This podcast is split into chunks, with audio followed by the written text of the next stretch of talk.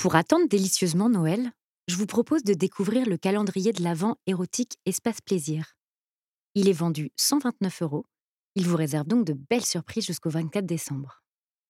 Allez, je vous en dis un peu plus. Le Saint Graal du 24 n'est autre que le Womanizer Starlet. Et oui, le fameux stimulateur clitoridien qui a révolutionné l'orgasme féminin. Mais ce n'est pas tout. Il y a 10 sextoys dans les cases, 6 produits bien-être, 3 accessoires BDSM, 2 jeux coquins et 2 pièces lingerie. De quoi bien se faire plaisir en attendant jour J. Pour parler un peu plus d'espace plaisir, c'est un love shop qui existe depuis 10 ans, avec la ferme volonté de démocratiser la sexualité et de libérer la parole autour de la masturbation féminine et masculine. À l'inverse des sex shops, pas de DVD pornographiques dans leurs références. Et leurs boutiques, que vous pouvez retrouver sur Lyon, Lille, Toulouse et Bordeaux, n'ont pas de cabine de visionnage. Mais la plus forte valeur d'Espace Plaisir reste le conseil. Ils vous aident et vous conseillent afin que vous trouviez le meilleur produit en fonction de vos besoins et qui vous correspond réellement. Merci à eux pour leur confiance et vous pouvez retrouver ce calendrier de l'Avent érotique sur leur site internet www.espaceplaisir.fr. Je m'appelle Louise Tocqueville et vous allez écouter La Minute Sexe, un podcast qui met en lumière la sexualité, je dirais même les sexualités. Ce podcast est produit par Octave Sonore et je les remercie de m'accompagner dans cette super aventure. Du coup, moi c'est Louise et comme vous l'avez compris, mon truc à moi c'est la sexualité. Mais pas que. J'aime aussi l'être humain et comprendre sa psychologie. Passionnée par ces vastes sujets à la fois complexes et fascinants, j'ai décidé de faire un mix des trois et d'en faire mon métier. Et oui, je suis sexothérapeute. Mais alors, qu'est-ce que la sexothérapie? C'est une branche de la sexologie. C'est une invitation à cheminer vers soi pour s'épanouir pleinement dans la dimension intime. Elle permet de mieux vous connaître et de comprendre votre corps, mais aussi de l'appréhender. Mais la sexothérapie permet aussi d'accompagner toute personne souffrant d'un symptôme, de troubles sexuels, quelle que soit son origine, mais également une personne ayant subi un traumatisme, un abus, un inceste ou une violence sexuelle ou relationnelle. Elle vous accompagne et vous aide à trouver l'harmonie avec vos désirs et vivre pleinement le plaisir sous toutes ses formes. Du coup, dans ce podcast, j'ai envie de vous embarquer dans le tourbillon de mon quotidien de sexothérapeute. Et pour tout vous dire, je suis passée par plein d'étapes avant de créer ce podcast. Mais très vite, je suis revenue à mon premier amour, l'interview. En effet, quoi de plus beau que vous veniez parler de vos expériences et qu'ensemble, on explore ce vaste sujet qui est la sexualité.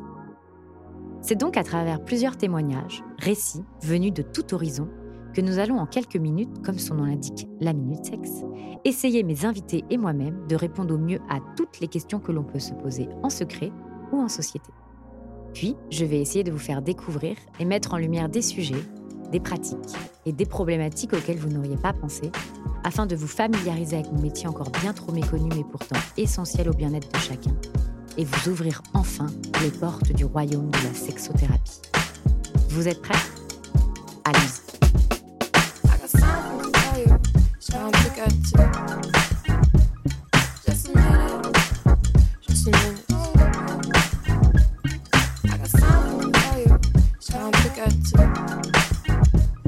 Salut à toutes et à tous, je suis très heureuse de vous retrouver pour un tout nouvel épisode de la Minute Sexe. Alors dans cet épisode, on va aborder un sujet phare de la sexualité masculine, car on va parler de la taille du sexe. Mais pas n'importe quelle taille, car on va parler du micro-pénis. En effet, le pénis a faiblé beaucoup d'encre depuis des temps pour certaines sociétés et selon les époques, il y a souvent une association entre la taille du pénis et la virilité. Plus l'homme a un gros engin comme on dit, plus il est fort et beaucoup d'hommes sont complexés par la petite taille de leur pénis. Et la société de consommation ainsi que la publicité n'aident pas. D'ailleurs, vous avez déjà sûrement reçu dans vos spams Enlarge Your Penis, des pubs qui incitent les hommes à subir des opérations ou prendre je ne sais quelle pilule miracle, souvent pas sans risque.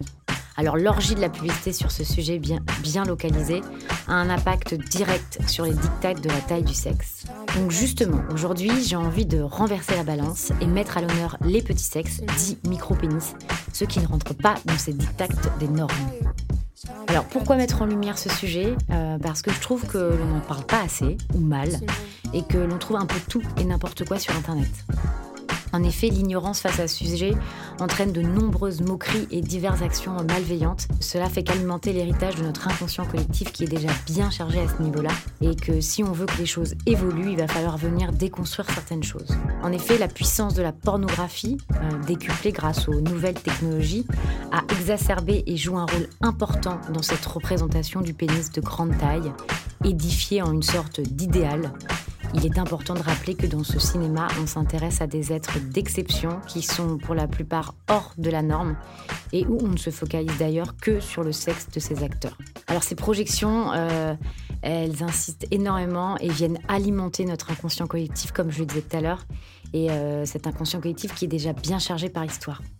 Parce qu'en effet, le sexe en érection est partout et depuis très longtemps. Euh, ça remonte, les Égyptiens déjà faisaient prédominer euh, le culte du sexe mâle avec euh, Osiris, le dieu dont le symbole sera un pénis disproportionné. Et les Grecs, eux, se révèlent aussi des adeptes passionnés du culte phallique. En effet, si on observe leurs poteries, elles sont couvertes de peintures de sexe en érection, vers lesquelles se tendent les mains et les bouches de femmes et d'hommes, ou qui pénètrent des corps dans toutes les positions possibles. Les peintures montrent aussi les objets sculptés en forme de pénis de toutes les tailles et parfois énormes de la taille d'un être humain. La représentation du sexe mâle est visible partout, que ce soit dans la vie quotidienne comme dans les cérémonies. Mais il faut noter aussi que l'intimité masculine illustre en tout cas une focalisation sur un trait morphologique qui n'est pas toujours été envisagé de la même façon. En effet, à divers moments de l'histoire, les sexes mâles surdimensionnés furent souvent associés à une bêtise extrême, à l'animalité et à l'exclusion même, voire de la laideur. Dans la Grèce antique notamment, les pénis les plus appréciés étaient petits et nerveux. D'ailleurs, dans les pièces euh, d'Aristophane, les diminutifs tels que postion, euh, entre guillemets petite bite, étaient des compliments, euh, tandis que les gros pénis étaient considérés comme le vulgaire et affreux apanage des barbares. Mais les Romains garderont ce culte phallique avec leur dieu bien connu Priap, représenté avec un sexe avantageux en érection perpétuelle. Son image est partout et dans la rue, les battants de porte ou les flèches de direction sont des pénis. Et oui, le phallus est vraiment partout. Ce culte phallique de la fécondité, par des représentations du pénis en érection, se retrouve dans toutes les civilisations et à toutes les époques. Au XIXe siècle, on commence par rire de la manie de voir des phallus dans tous les objets dressés, ce qui n'empêche pas Freud de théoriser sérieusement sur cette omniprésence du phallus et son lien avec le pouvoir mâle. Au XXe siècle, nous sommes toujours dans une période du pénis triomphant où l'on pense que c'est la verge qui fait l'homme mâle. Mais alors on s'est posé la question, dans cette société euh, phallocentrée où la taille du sexe est si importante, comment s'en sortir? Comme je le dis souvent, rien de mieux que vous veniez parler de vos expériences et aujourd'hui, pour en parler avec moi, je suis avec Nicolas, il a 29 ans et lui connaît bien cette difficulté. Il me fait l'honneur de venir répondre aux nombreuses questions que j'ai pu avoir en amont sur le sujet du micro-pénis et d'ailleurs je vous en remercie. Salut Nicolas. Bonjour Louise. Merci de m'accorder ta confiance. Euh, j'ai conscience que ce n'est pas un exercice facile, mais libérer la parole et informer est plus qu'important aujourd'hui et cela fera peut-être écho à beaucoup d'hommes qui sont dans cette situation. Donc merci. Merci de ton invitation. Alors, euh, comme je le disais un petit peu plus haut, euh, en travaillant en amont sur ce podcast, j'ai fait une petite euh, demande de questions sur les réseaux sociaux et je t'avoue qu'il y a eu beaucoup de questions. Donc je suis contente parce que ça sollicite la curiosité des gens euh, et, tu vas pouvoir nous en parler euh, un peu mieux. Donc j'en ai, euh, j'en ai sélectionné quelques-unes. Alors il y a des questions de femmes, d'hommes et un peu de, tous les, de tous les horizons. Donc voilà. Donc la première question, c'est peut-on avoir des enfants lorsqu'on a un micro-pénis? Alors la, réponse est oui. Euh, j'ai moi-même euh, un enfant, donc euh, là-dessus, effectivement, le micropénis est souvent associé à l'infertilité, mais ça peut arriver. Mais dans mon cas, c'est pas du tout le cas, donc là-dessus, tout va bien. Donc ça, c'est une bonne nouvelle déjà. Donc dans tous les cas, voilà, tout n'est pas tout n'est pas figé. Et est-ce que ça a pris plus de temps que que s'il y avait un sexe de norme Je pense pas. Je pense que là-dessus, si on a des problèmes d'infertilité, c'est totalement indépendant de, de, la taille du pénis, même si c'est vrai que des fois, le manque de testostérone peut avoir un, effet euh, sur, la reproduction, mais euh, je pense que c'est assez marginal. Après, moi, je suis pas expert, mais à force, j'ai pu m'enseigner et lire un peu euh, sur, sur ce sujet-là, et de ce que je vois, c'est que c'est quand même assez rare, voire même très rare. Et alors, il y a la question, une question qui vient ensuite, est-ce que ça s'opère? Alors ça peut s'opérer. Euh, bah, évidemment là-dessus, euh, j'ai fait des recherches parce que, comme tout le monde, je me suis euh, posé la question et, j'ai même consulté, enfin j'ai demandé à des experts vraiment ce qu'il a été parce qu'on peut trouver des articles à droite à gauche sur Internet qui, comme tu le disais en introduction, promettent plus ou moins des miracles. essentiellement, il y a deux méthodes qui permettent de, corriger. on verra que ça a beaucoup d'inconvénients après. La première, c'est injecter de, de, la graisse hein, euh, dans le corps euh, du, pénis. L'effet est essentiellement au repos, mais en érection, il n'y a pas vraiment d'effet euh, notable. Et puis, c'est une chirurgie quand même assez lourde pour, pour un gain qui est, marginal et qui en plus se perd au fil du temps puisque le, corps absorbe cette masse graisseuse supplémentaire.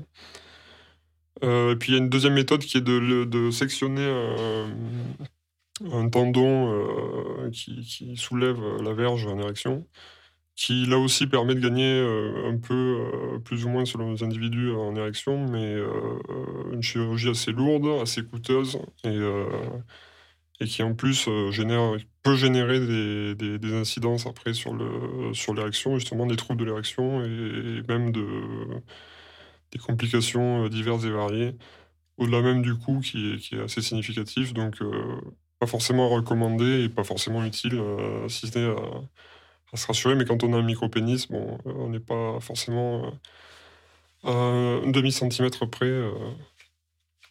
Le, le, mal est fait. Alors, tu parles de centimètres justement. Est-ce que, parce que c'est une question qui revient souvent, quelle est la taille d'un micro-pénis on, trouve, on le trouve sur Internet, mais est-ce que toi, tu peux, tu peux nous le dire euh, médicalement, un micro-pénis, c'est euh, défini comme étant, euh, par rapport aux statistiques, inférieur à 7 cm en, érection, plus ou moins. Donc, on va dire que le seuil du micro-pénis est là. Effectivement, on, peut souvent confondre petit sexe et micro-pénis. Micro-pénis, c'est quand même beaucoup plus rare. donc, oui, c'est inférieur à 7 cm en érection.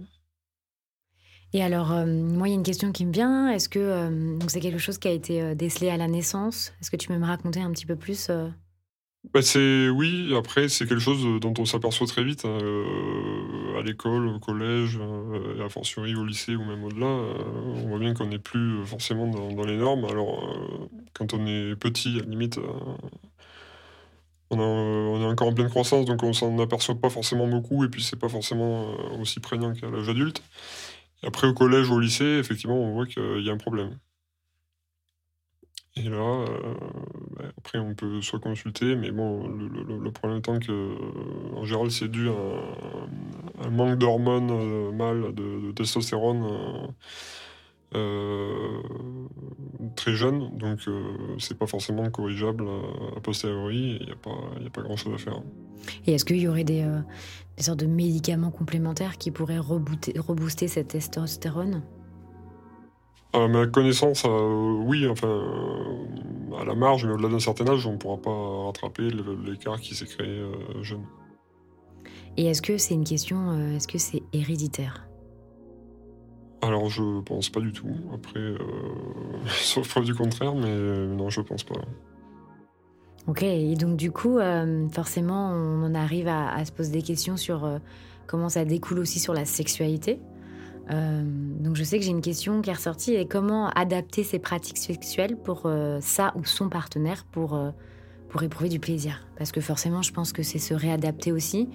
Et donc, est-ce que tu peux nous en parler? Parce que je, suppose que même avec quand même un micro-pénis, c'est possible d'avoir une sexualité.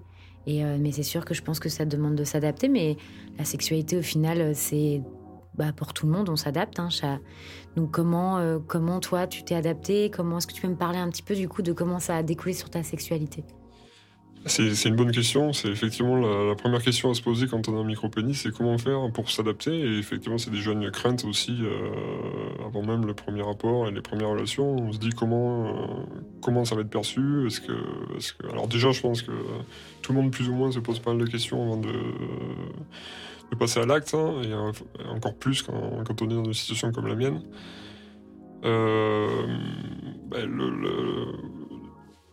je dirais que il faut déjà pas mal d'années pour arriver à mieux comprendre et à mieux voir ce qu'on peut faire avec. Euh, au début, c'est quand même très difficile. Hein. Euh, la pénétration est rendue difficile ou quasiment impossible dans un certain nombre de positions. Euh, il y a des partenaires qui sont plus ou moins compatissants et, prêts, enclins à, aider et à conseiller là-dessus.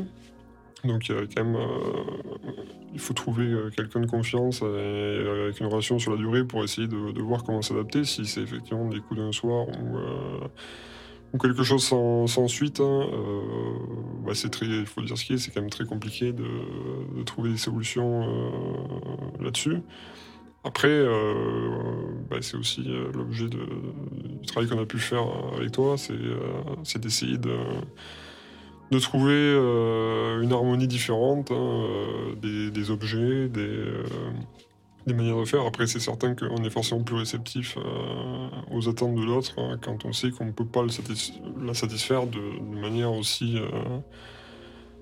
aussi commune et simple, entre guillemets, que, que, les autres personnes.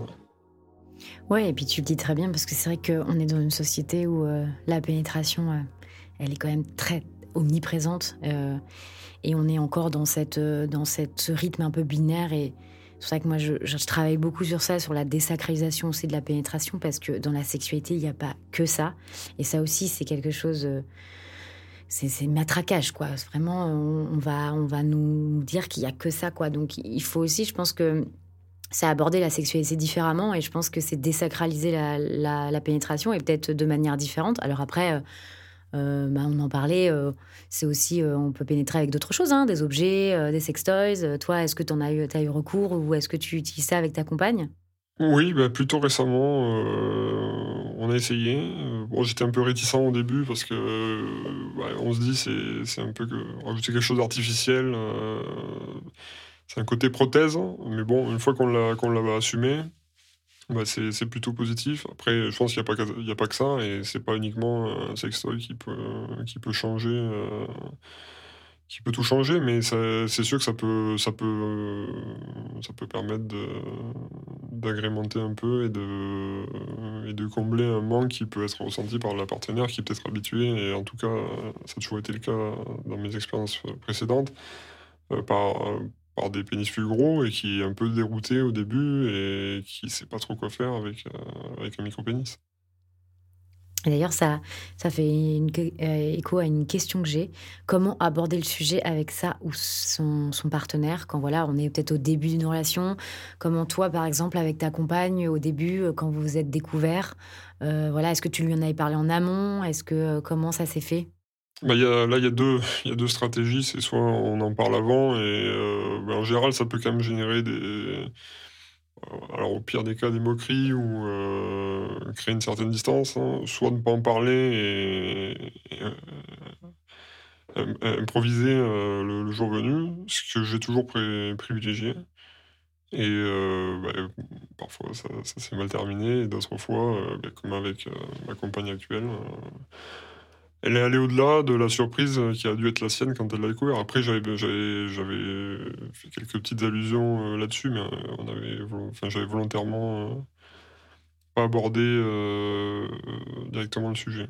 Vous en parlez dans votre quotidien avec ta compagne? Est-ce que c'est quelque chose aujourd'hui, toi, comment tu le vis, comment tu le ressens? Est-ce que c'est quelque chose de partagé? Comment Est-ce que c'est un sujet qui est un peu tabou et tu en as encore un peu de mal à en parler? Ou avec elle, tu c'est plutôt libéré et vous arrivez à, justement à mettre des, des, mots sur votre sexualité. Et comment vous avez fait aujourd'hui?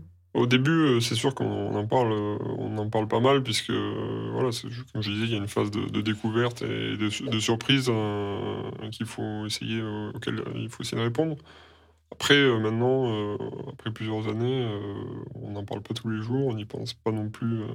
alors moi, moi peut-être un peu plus, mais ma compagne, c'est pas un sujet de conversation matin, midi et soir. Même si c'est vrai qu'il peut arriver qu'on en, discute plutôt sur le, ton de l'humour pour dénervatiser d'ailleurs.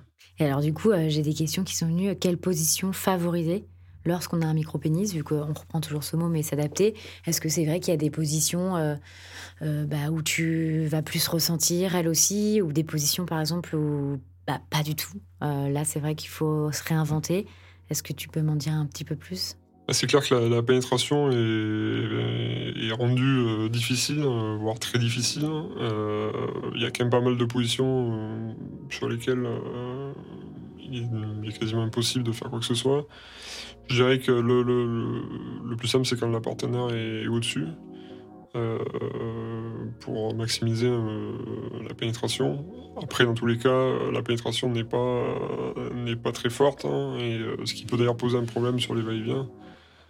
Et là-dessus, bah, il faut, il faut s'en accommoder et, trouver des, des, astuces.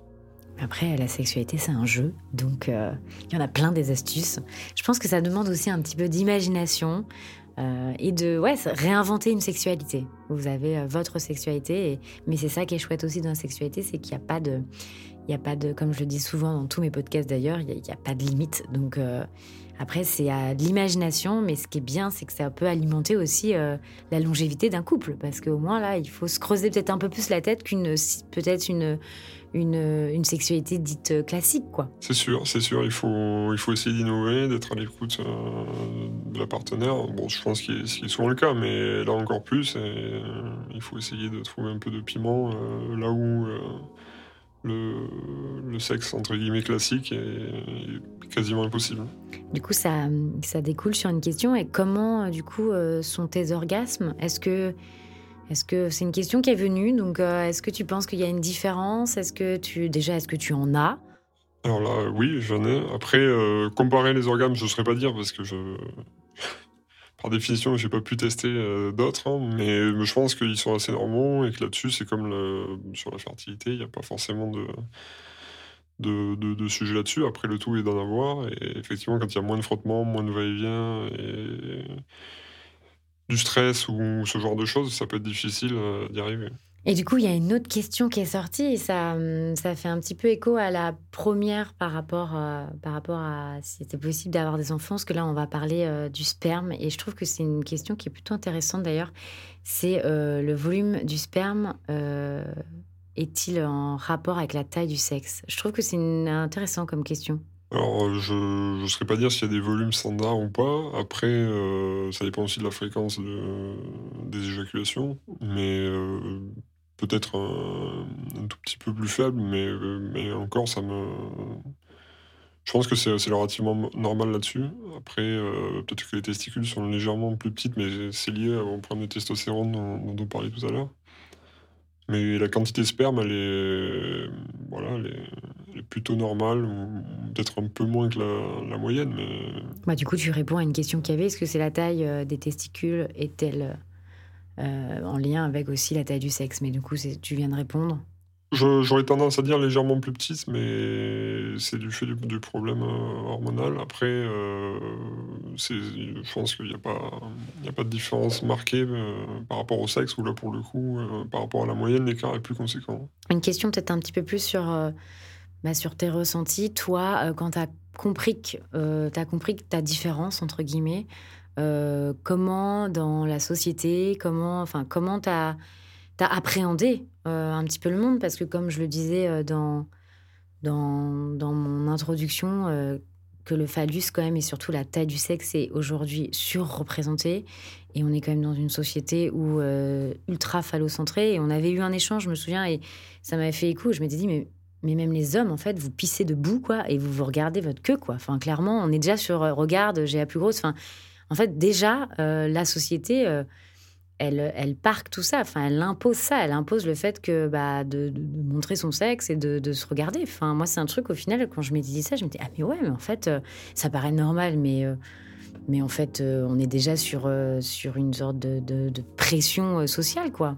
C'est clair qu'il y a une pression, on est toujours envoyé à, l'image du pénis que tu évoquais en introduction. Euh, donc c'est, ben, on y pense, euh, forcément quand on est dans une situation comme la mienne, on y pense euh, ben, dès qu'on va aux toilettes. Effectivement, s'il n'y a que des urinoirs, ben, on, est, on est renvoyé à une situation un peu gênante où on ne sait pas trop comment réagir.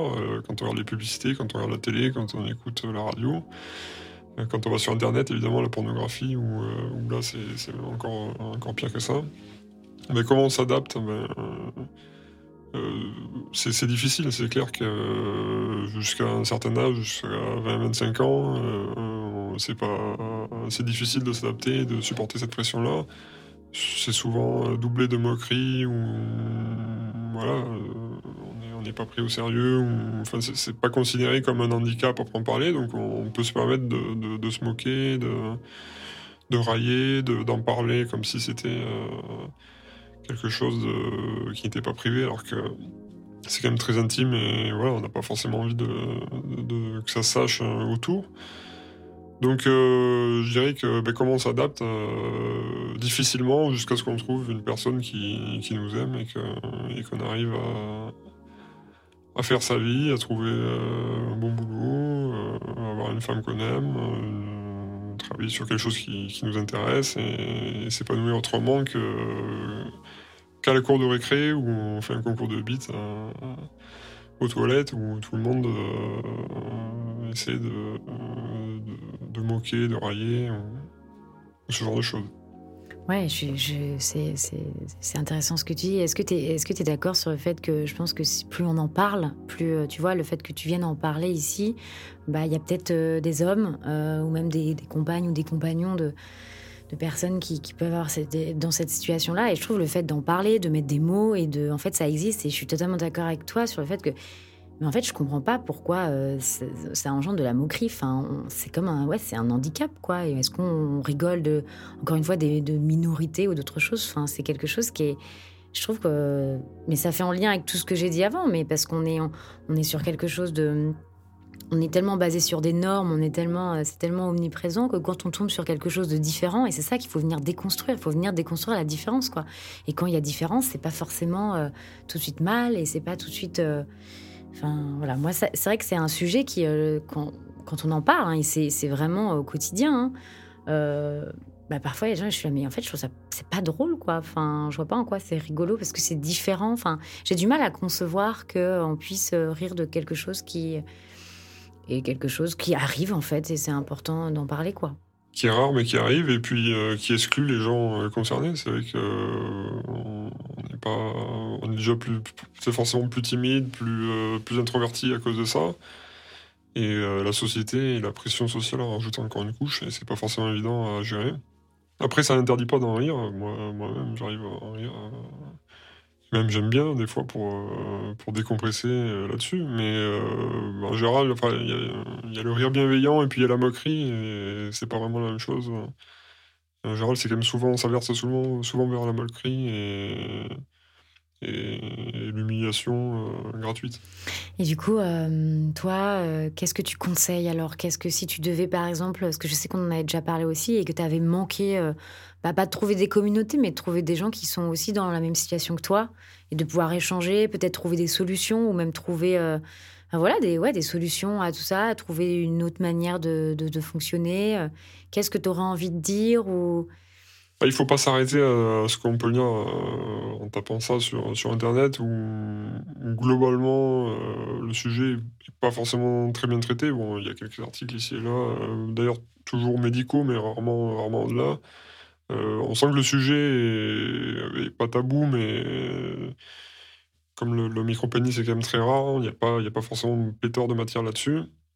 Le tout est, je pense, de, de garder la tête froide sur ce qu'on peut trouver euh, sur Internet, d'en discuter avec, avec un spécialiste ou avec un psychologue ou un sexologue comme toi, et, après de ne pas se formaliser des déceptions qu'on peut rencontrer en, termes de rencontres hein, et les moqueries auxquelles on peut, on peut faire face. Et il faut se dire qu'il faut persévérer et attendre quelqu'un de bienveillant et compréhensif.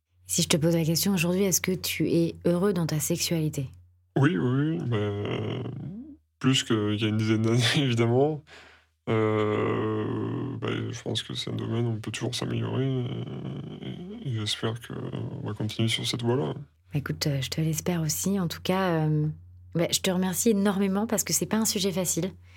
Euh, mais je suis très contente qu'on l'ait abordé parce que je, suis intimement persuadée que c'est un sujet auquel euh, voilà il faut inonder, il faut en parler, il faut aussi voilà venir déconstruire euh, certaines idées, certaines choses. Et je trouve que bah, rien de mieux que, que, que tu viennes en parler comme ça avec sincérité. Donc je te remercie. Ça n'a pas été une interview facile, je t'avoue, mais c'était un très bel échange en tout cas. Euh, et, je te remercie vraiment pour euh, cet entretien qui, euh, je sais, a été compliqué aussi pour toi. Merci à toi, merci beaucoup.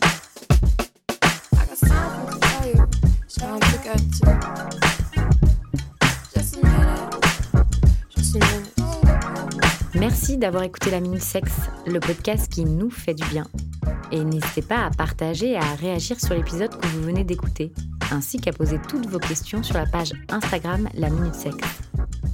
Et aussi, j'en profite pour passer un appel à témoins. Si vous avez envie de venir partager un sujet, une pratique, ou venir tout simplement parler de la sexualité et peut-être enregistrer avec nous un prochain podcast, n'hésitez pas à me contacter en message privé sur l'Instagram de la Minute Sexe. À bientôt!